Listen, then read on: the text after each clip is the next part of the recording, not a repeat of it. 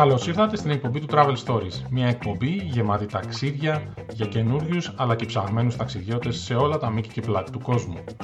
Μπορείτε να βρείτε όλα τα βίντεο από τις εκπομπές μας στο κανάλι μας στο YouTube. Είμαι ο Δευκαλίων και σας καλωσορίζω στο σημερινό μας επεισόδιο.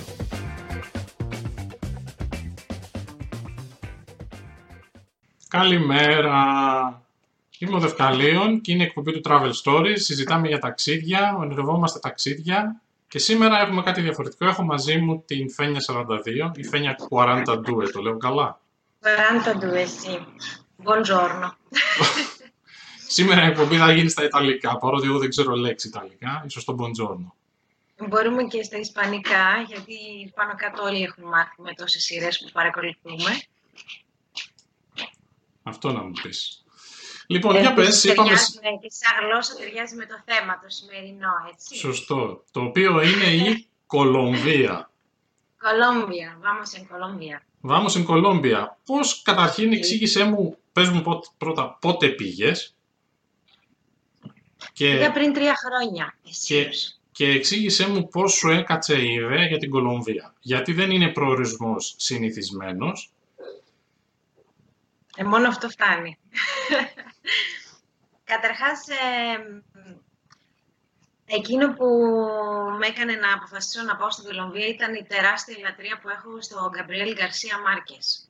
Και ήθελα να πάω στα λιμέρια του αγαπημένου μου συγγραφέα. Πάρα πολύ καλό ακούγεται. Ε, ναι. Πήγες μόνη σου, έτσι; Μοναχιά μου που λένε και στην Κρήτη. Και, ήταν καλό challenge, γιατί ήταν το, πιο, το πρώτο πιο μακρινό ταξίδι που είχα κάνει μόνη μου. Δεν φοβήθηκες στον προορισμό καθόλου η Κολομβία. Υπάρχει ένα στερεότυπο, υπάρχει μια ιδέα στον κόσμο ότι είναι επικίνδυνη η Κολομβία. Οπότε και για μια γυναίκα που ταξιδεύει μόνη της, ναι. δεν το φοβήθηκες; Ε, αν φοβήθηκα το ταξίδι αυτό καθ' αυτό ή αν είχα διάφορες φοβίες, είναι η ερώτηση. Και αυτή είναι και η ερώτηση γενικά σε κάθε άνθρωπο που θέλει να ταξιδέψει μόνος ή με παρέα. Συνήθως ε, αυτό που μας τυραννά είναι οι φοβίες μας. Και σχετικά με τις φοβίες τις είχα καταρρύψει ήδη από το 2011 όταν είχα ξεκινήσει να ταξιδεύω μόνη μου. Εδώ ήμουνα στο φόρουμ, σας τα έγραφα, για τη Στοκχόλμη, για τα υπόλοιπα. Ε, η μετάβασή μου στα μοναχικά ταξίδια έγινε με σταδιακό ρυθμό. Ε, από εκεί και πέρα, στην ίδια την Κολομβία, είχα φροντίσει να ενημερωθώ πολύ σωστά. Από τη μια με βοήθησε πολύ η μικρή Τσοπάνα, την οποία πρέπει κάποια στιγμή να γνωρίσουμε.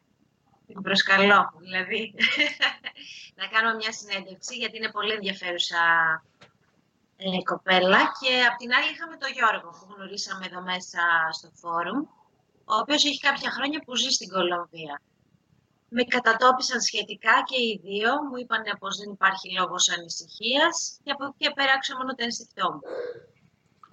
Πάρα πολύ καλό ακούγεται και άρα ε, ήσουν και προετοιμασμένη καλά, αλλά είχες και μια εικόνα εκ των έσω από τον Γιώργο που, που ήταν στην Κολομβία και υποθέτω σου έδωσε και μια παραπάνω αίσθηση οικειότητας φτάνοντας ότι θα αντιμετωπίσεις κάτι που εντάξει δεν είναι και πρωτοφανές, έχουν πάει και άλλοι άνθρωποι και, και άλλοι Έλληνες και κάποιοι ζουν κιόλας εκεί. Ναι. Η αλήθεια είναι ότι σε όποιον μη σχετικό με τα ταξίδια και αν το είπα, ε, μου είπανε τι πας να κάνεις, ότι δεν είναι μέρους ε, ασφαλές να πας. Οι γονείς μου ήδη προσπαθήσαν να με αποτρέψουν. Ε, αλλά εγώ ε, άκουγα μια φωνή μέσα μου που μου έλεγε ότι θα είναι ασφαλή τα πράγματα. Και έτσι και ήταν, πάντα τηρώντας την κοινή λογική. Ε, το γεγονός ότι και ο Γιώργος εκεί με βοήθησε στο, ότι αν κάτι μου συμβεί, ψυχολογικά και μόνο να έχω την αίσθηση ότι είναι ένας άνθρωπος με τον οποίο μπορώ να συνεννοηθώ, να με βοηθήσει σε κάτι ή αν γίνει μια στραβή. Εν τέλει τη στραβή την έπαθα ο Γιώργος βέβαια όσο ήμουν εκεί. Γιατί έσπε στο πόδι του oh. τελευταία μέρα, αλλά και τον γύρευα στα επίγοντα, παρά λίγο να χάσω το αεροπλάνο. Εντάξει, κατά τα άλλα όλα καλά. Μάλιστα. Για περιέγραψε μας λοιπόν λίγο το ταξίδι. Για πες μου τα δύο-τρία πράγματα που σου έχουν μείνει πιο έντονα από το ταξίδι σου αυτό και δώσε μας μερικές περιγράφες, δώσε μας λίγες εικόνες. Καταρχάς ε, ήταν ένα ταξίδι γύρω στις δυόμιση εβδομάδες. Ε, ξεκίνησα από την Πογωτά, πέταξα μέσω Παρισιού ε, και κατευθείαν όταν έφτασα πήγα στο σουβλατζίδικο του Γιώργου. Ο Γιώργος έχει φτιάξει στην Πογωτά ένα πάρα πολύ ωραίο μαγαζί. Ε, το μισό είναι άσπρο μπλε και το άλλο μισό κίτρινο για να του θυμίζει τον Άρη. Και αγαπάει πάρα πολύ αυτό που κάνει. Και του είχα πάει και τσίπουρο και κάναμε το εξής λάθος. Ήπιαμε τσίπουρο και καπνίσαμε τσιγάρα στο υψόμετρο της Κολομβίας. το βράδυ φυσικά ήταν λίγο δύσκολος ο ύπνος και η αναπνοή γενικώς, αλλά την τρίτη μέρα, ας πούμε, είχε επανέλθει κάπως. Ε, η Μπογκοτά είναι πολύ ενδιαφέρουσα χώρα, ε, πόλη, με απικιακό στυλ στο κέντρο της ειδικά και πάρα πολύ όμορφο και με υψηλό βιωτικό επίπεδο είναι οι residential areas. Σε μια τέτοια περιοχή έμεινα κι εγώ ε, και ξεπλάγει. Πιο πολύ μου θύμιζε ότι βρίσκομαι στην Ευρώπη, σε μια πόλη όπως το Άμστερνταμ, παρά στο, στη Λατινική Αμερική. Λόγω αρχιτεκτονικής, αυτό ή γενικότερα το κλίμα και ο τρόπος ζωής εκεί πέρα σου θυμίζουν ευρωπαϊκή, βορειοευρωπαϊκή πόλη; Και τα δύο θα έλεγα, γιατί έβλεπες ανθρώπους παρά το υψόμετρο που σηκωνόντουσαν, πηγαίνανε το πρωί για τρέξιμο, ε, μια συμπεριφορά καθαρά ευρωπαϊκή, το νιώθεις και στον αέρα, στα καφέ, στα, ε, στα vibes της πόλης, αλλά και στην αρχιτεκτονική, γιατί πραγματικά μου θύμισε πάρα πολύ Άμστερνταμ και δεν έλειπαν και οι μυρωδιές του Άμστερνταμ. Δεν θα ρωτήσω τι είναι αυτό. Ακούγεται σαν κάτι που δεν πρέπει να πούμε στον αέρα, μάλλον, για τις μυρωδιές του Άμστερνταμ. Εντάξει, η Κολομβία είναι το αγκάθι της αυτό το πράγμα. Πρέπει να το πούμε και αυτό δεν γίνεται. Ε, οι περισσότεροι άνθρωποι την έχουν συνδέσει με τα καρτέλ και με τον Εσκομπάρ. Και μάλιστα στη χώρα μας ε, ο Εσκομπάρ έχει αποκτήσει μυθικές διαστάσεις με κάποιες σειρές και ταινίες που έχουν κυκλοφορήσει. Ναι, ισχύει αυτό. Ε, όταν ήμουν εκεί, πολλοί μου έστελναν μηνύματα και μου λέγανε πήγαινε στο Μεντεγίν να δεις το σπίτι του, πήγαινε να δεις τη φυσιέντα του κτλ. Εγώ δεν είχα δει σειρές για τον Εσκομπάρ, ήξερα κάποια πράγματα, αλλά αυτό το lifestyle δεν μου ταιριάζει, ούτε ήθελα να μάθω περισσότερα. Παρ' όλα αυτά μπήκα στον πειρασμό και έψαξα ένα tour. Τώρα έχουμε μεταφερθεί στο Μεντεγίν, έχουμε αφήσει. Μεντεγίν, ναι, το κατάλαβα. Στο οποίο πήγα αεροπορικός από την Βογοτά, γιατί είναι αρκετά μεγάλη η αποστάση της Κολομβίας. Ε, Πήγα λοιπόν και παρακολούθησα μια ξενάγηση σε κάποια μέρη του Εσκομπάρ. Ε, α, εκείνος που έκανε την ξενάγηση τον ήξερε και προσωπικά. Είχε μπλέξει και με την Κολομβιανή μαφία και προσπαθούσε με κάποιο τρόπο να άγει ένα πιο ενάρετο βίο. Ε, να τα ξεχάσει όλα πίσω του. Ε, μας είπε όμως ότι έχει πεθάνει πάρα πολλοί κόσμος ε, όσοι διαφωνούσαν με το καθεστώς ε, του βαρεώνου της κόκας, ε, μας είπε ότι ήταν αρκετά μισογενείς, αφού έχουν πάρα πολλά βασανιστήρια στις γυναίκες και δεν σεβόταν καμία πέρα από τη μητέρα του και την Παναγία. Το παράδοξο είναι αυτό, το πόσο θρήσκος ήταν, ναι. αφού έχιζε παντού εκκλησίες, προφανώς για να ξεπλένει τις αμαρτίες του, γιατί η σχέση μαφίας και θρησκείας είναι πολύ έντονα, έντονη γενικότερα. Το έχω δει και στην Νάπολη αυτό. Και στην Ιταλία, ναι. ναι. Αυτό θα λέω. Άρα το Μεντεγίν, λοιπόν, σου, σου άφησε μια τέτοια γεύση, δεν ήταν... Ναι. Δεν, ήταν κάτι το οποίο επεδίωξες ιδιαίτερα, αλλά δεν σου έδωσε και κάτι παραπάνω ώστε να πεις ότι αξίζει κάποιος να περάσει μια τέτοια εμπειρία, να πάει να το δει από κοντά. Όχι, το αντίθετο. Είναι πάρα πολύ ενδιαφέρουσα πόλη και είναι κρίμα που έχει στιγματιστεί από τον Εσκομπάρ. Ε, γιατί οι Κολομβιανοί δεν θέλουν καν να αναφέρουν το όνομά του. Και εκεί εξεπλάγει. Δηλαδή, στην χώρα μας τον έχουμε μυθοποιήσει κά, κάπως, δεν ξέρω γιατί. Φυσικά και έκανε αγαθοεργίες και για ξέπλυμα χρήματος και για ξέπλυμα φήμης, αλλά αυτό ε, δεν είναι, ο σκοπός που λέμε δεν είναι, πώς λέει, δεν αγιάζει μέσα. Ε, πήγα και στον τάφο του και είδα ότι υπήρχαν λούδια. Δηλαδή, η συντριπτική πλειοψηφία δεν θέλει να τον θυμάται και θεωρεί ότι η χώρα του χάνει πολύ από τον τουρισμό εξαιτίας αυτού και της φήμης αυτού. Ναι. Ε, ωστόσο, εκείνοι που είχαν ευεργετηθεί ακόμα τον θυμούνται, γιατί κατά τα άλλα ευεργέτησε. Βέβαια, με δικτατορικό τρόπο ήταν οι ευεργεσίες του. Το Μεντεγίν καλό είναι να το θυμόμαστε ως τη γενέτειρα του Βοτέρο, ε, που είναι ένας πολύ μεγάλος καλλιτέχνης. Ε, πρώτη φορά είχα έρθει, τον είχα ανταμώσει, να το πω έτσι, στα σκαλάκια του Γερεβάν, στην Αρμενία. Είναι ένας πολύ βατικός καλλιτέχνης και μοιράζει απλόχερα τα έργα του, τα αφήνει μέσα σε πλατείες γιατί θέλει ο κόσμος να τα αγγίζει και να έχει επαφή. Και εκείνο που τον ξεχωρίζει είναι το ότι έχουν φιγούρες ε, πολύ παχουλές. Οπότε θέλει να σε εξοικειώσει και με αυτή τη διαφορετικότητα, ότι δεν υπάρχει μία νόρμα, μπορούμε να είμαστε διαφορετικοί. Και μάλιστα με αυτή τη νόρμα του έχει κάνει έναν πίνακα με τη δολοφονία του Εσκομπάρ, όπου και εκεί και η αστυνομική και ο ίδιος ο Εσκομπάρ είναι υπερμεγέθης φιγούρες. Αυτό είναι ενδιαφέρον και, και, έχει και, και έχει και μια προσφορά στην τέχνη διαφορετική, ότι την προσεγγίζει ναι. με αυτόν τον τρόπο και όχι με μια ναι. εξειδανίκευση ας πούμε, της ανθρώπινης μορφής που κάνουν οι περισσότεροι καλλιτέχνες. Και θέλει και να την κάνει προσιτή την τέχνη και αυτό είναι πολύ καλό και θετικό. Ε, υπήρχε ένα μουσείο στην κεντρική πλατεία του Μαντεγίν ε, και έξω από το μουσείο που ήταν αφιερωμένος σε εκείνος υπήρχαν αυτές οι φιγούρες οι ε, αγαλμάτινες ας πούμε. Ε, και ήταν πάρα πολύ ωραίο να τις βλέπεις μπροστά σου, να τις αγγίζεις, να πηγαίνει ο κόσμος στη σκιά τους λίγο να... Mm. Γιατί είχε και ζέστη. Ε, ε, έτσι όπως το περιέγραψες τώρα με συγχωρείς που σε διακόπτω, στο Μεντεγίν ναι. δηλαδή κυκλοφορείς ε, με ασφάλεια μόνη σου; Ή χρειάζεσαι κάποιο είδους ε, οδηγία στο πού να πας και ποιες περιοχές να αποφύγεις γιατί μπορεί να είναι επικίνδυνες; Ε, θα σου έλεγα τώρα για τις φαβέλες που επισκέφτηκα. Ναι. Ε, είχα μείνει σε ένα hostel και φορούσα ένα πολύ απλό κολλιέ από αυτά που γράφουν μάμι, δηλαδή ασημένιο. Ε, μου είπε η σπιτονικά κυρά, ας πούμε, από το hostel, να βγάλω και το ρολόι μου και το κολλιέ και έστανε μηδαμινής αξίας ή θα μπορούσαν να μου το αρπάξουν, όπως και να προσέχω το κινητό μου και τη φωτογραφική μου.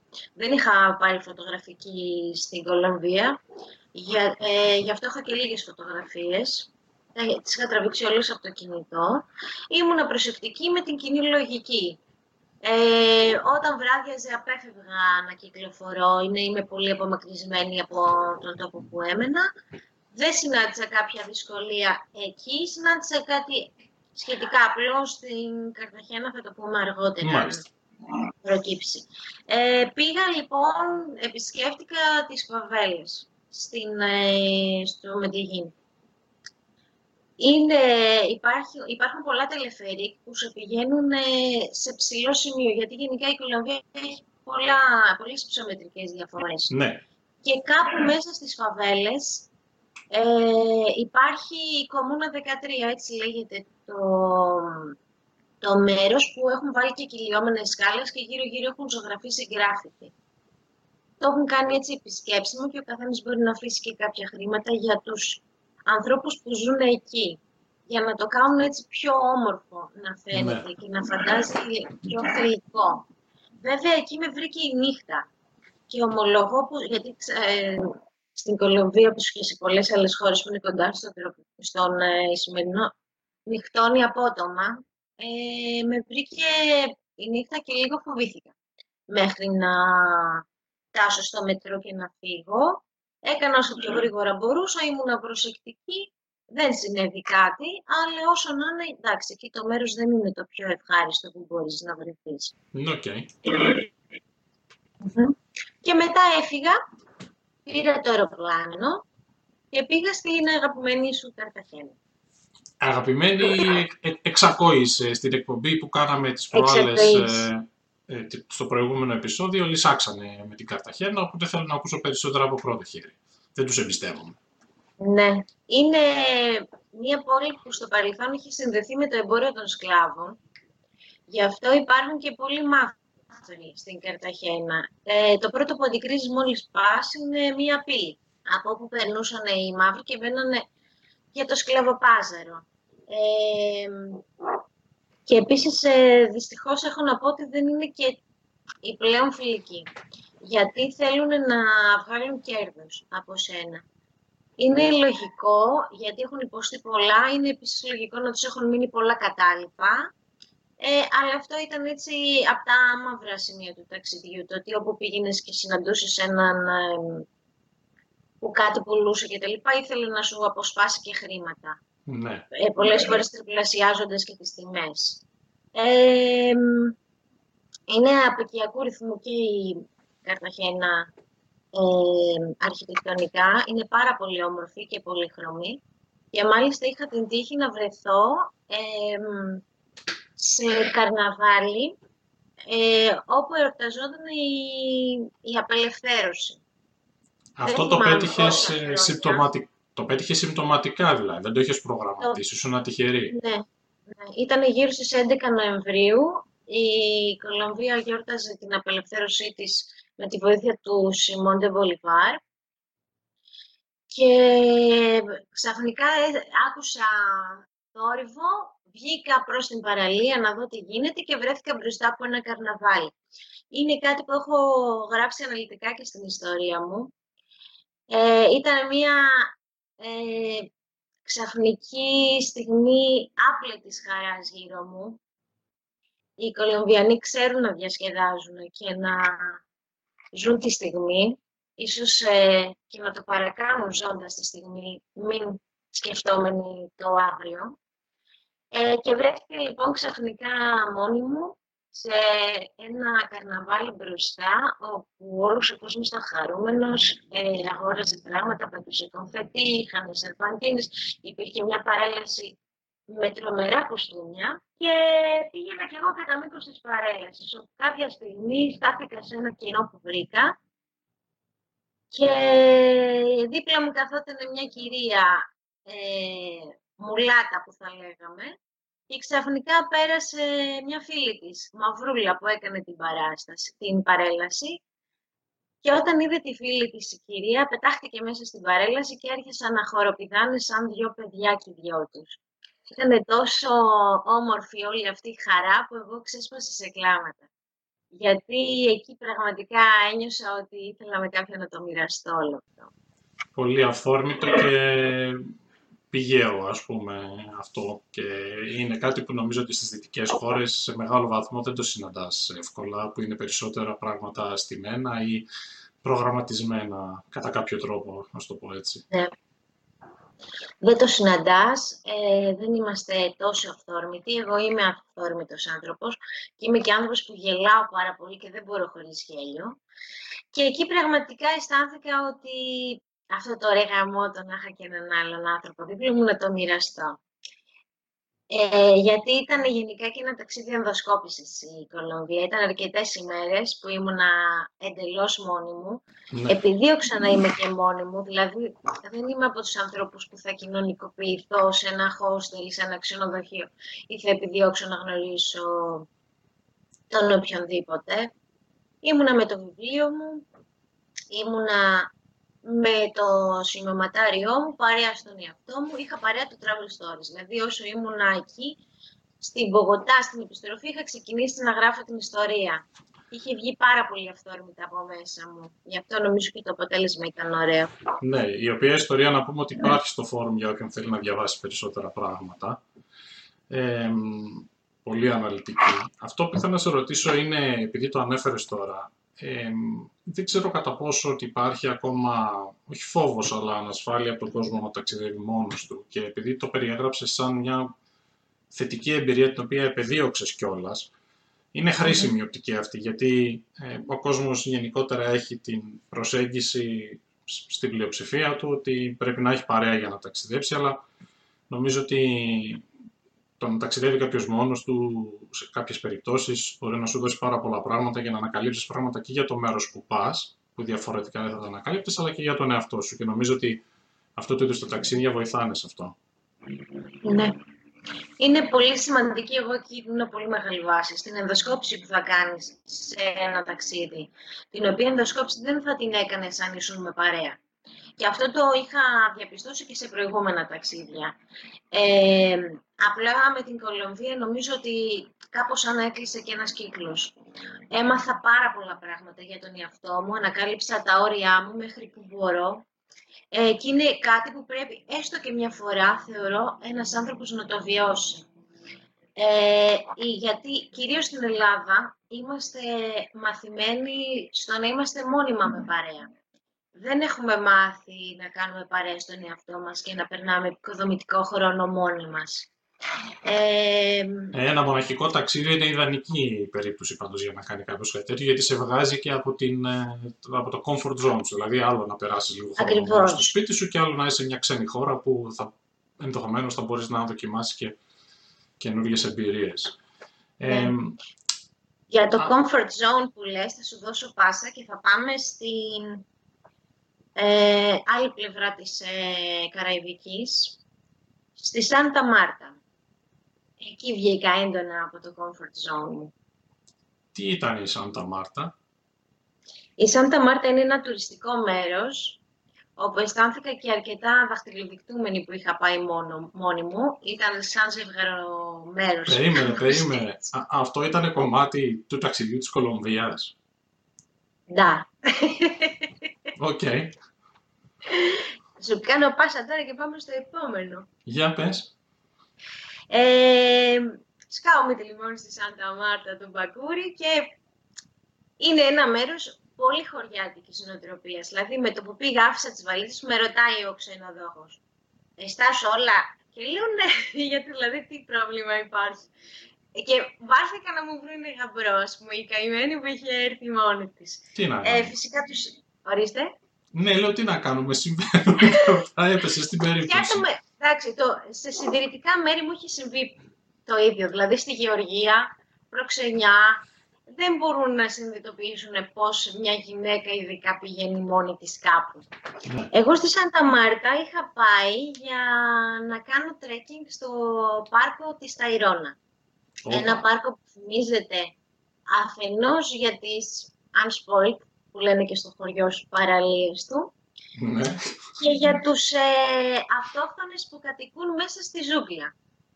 Και υπήρχε περίπτωση να πετύχω κάποιους από τους αυτόχθονες.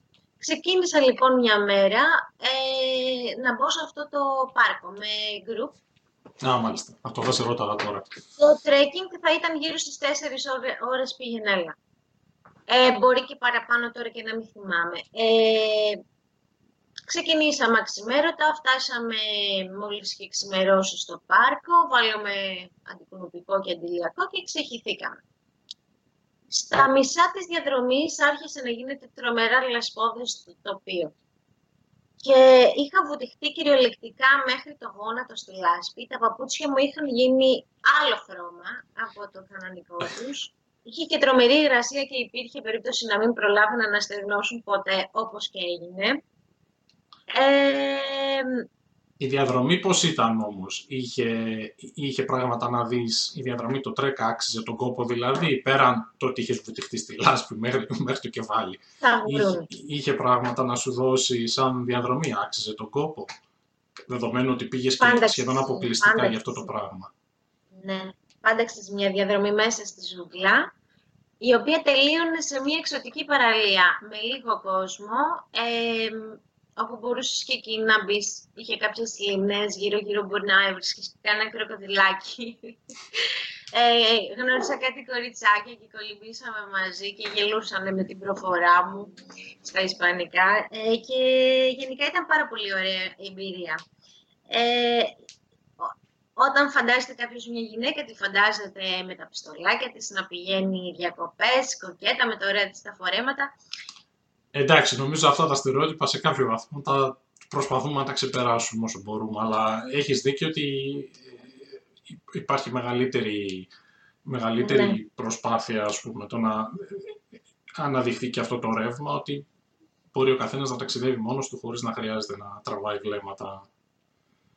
Ή μπορεί να είναι, ρε παιδί, μια γυναίκα κοκέτα στην υπόλοιπη ζωή της. Εκτός από όταν είναι βουτυγμένη μέχρι το, μέχρι το λαιμό ναι. στη λάσπη. Ναι.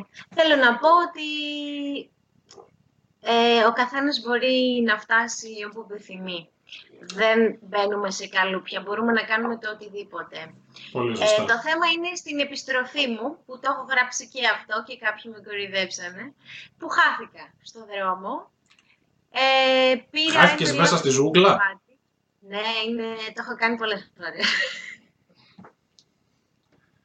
λοιπόν, ε, πήρα ένα λάθος ε, παρακλάδι και βρέθηκα σε ένα ξύφωτο και λέω που άρε παιδιά τι γίνεται εδώ πέρα, δεν έχω ξαναβρεθεί εδώ. Και ξαφνικά, πώς γυρνάω το κεφάλι μου, βλέπω μια κοπέλα ηθαγενή, απροσδιορίστου, γιατί γελάς. Απροσδιορίστου ηλικίας, η Ναι. οποία έκοβε ξύλα και ήταν ντυμένη στα λευκά, όπως ε, όλοι της φυλής Κόγκη. Ήταν εκπληκτικό ε, το θέαμα. Ήταν φοβερό. Εκείνη τη στιγμή πάγωσε ο χρόνος, σταμάτησε και αισθάνθηκα ότι ζω πραγματικά μέσα σε ένα ντοκιμαντέρ του National Geographic. Γύρω-γύρω απέραντη ζούγκλα. Ξαφνικά ένα ξέφωτο και μια κοπέλα ηθαγενής, με λευκά ρούχα ντυμένη παραδοσιακά δικά της, με μακριά μαλλιά και κάπως άγρια όψη, να κόβει ξύλα. Ήταν φοβερό. Ε, Όπως πολύ, έπρεπε αυ- να... πολύ αυθεντική εμπειρία ακούγεται. Ήταν Δηλαδή- πολύ ωραίο. Ναι, ήταν πολύ ωραίο. Ναι, έπρεπε κάποια στη- στιγμή να συνειδητοποιήσω ότι πρέπει να επαναπροσανατολιστώ και να γυρίσω πίσω. Ε, αλλά εκείνες οι στιγμές πραγματικά πάγωσαν το χρόνο και μου έχουν μείνει και ανεξίτηλες και είχα και τη διάβια εκείνη την ώρα να βγάλω το κινητό και να την τραβήξω μια φωτογραφία την κοπέλα αυτή. Μάλιστα. Ε, ήταν πάρα πολύ ωραία εμπειρία. Άρα, ε, επειδή ετοιμαζόμουν για το τέλος, να σε ρωτήσω ποια είναι τα δύο-τρία πράγματα Πέρασε που η σου ώρα, ε. έχουν μείνει. Ε, πέρασε η ώρα, ναι. Πέρασε η ώρα. Ποια είναι τα πράγματα Ε, που σου μείνανε, δηλαδή, αν διάλεγες προφανώς ε, από τον τρόπο που το περιέγραψες, η εμπειρία που είπες μόλις τώρα, σίγουρα θα είναι ένα από αυτά, λέω εγώ, αλλά υπάρχει κάτι άλλο που σου έμεινε που θα ήθελες να μοιραστείς από την Κολομβία; Ε, δεν προλάβαμε να πούμε για τον Γκαμπριέλ Γκαρσία Μάρκες, που γι' αυτόν στην ουσία παρακινήθηκα να πάω.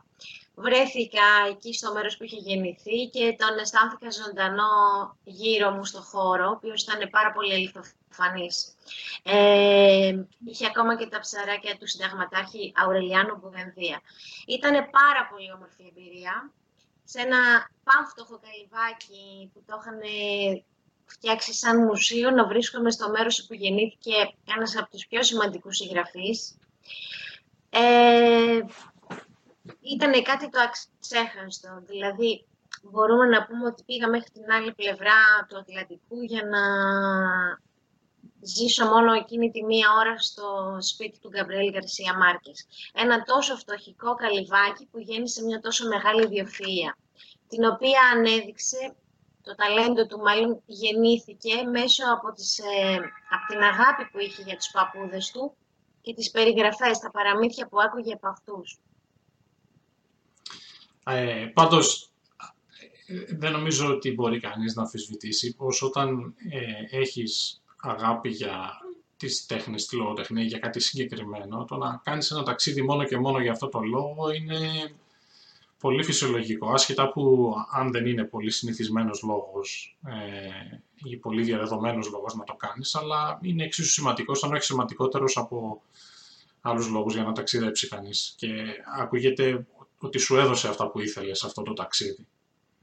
Σίγουρα. Υπάρχει και σύνδρομο να περιγράψει αυτό το συνέστημα. Όταν πηγαίνεις ε, στη Φλωρεντία γεννήθηκε αυτό το σύνδρομο. Το σύνδρομο του Σταντάλ, όταν βλέπεις ένα masterpiece, ένα φοβερό έργο που το έχεις ονειρευτεί, ας πούμε την Τζοκόντα ή την Τσουτσίλια Γκαλεράνη του Νταβίντσι, και να πάθεις αυτό το σοκ.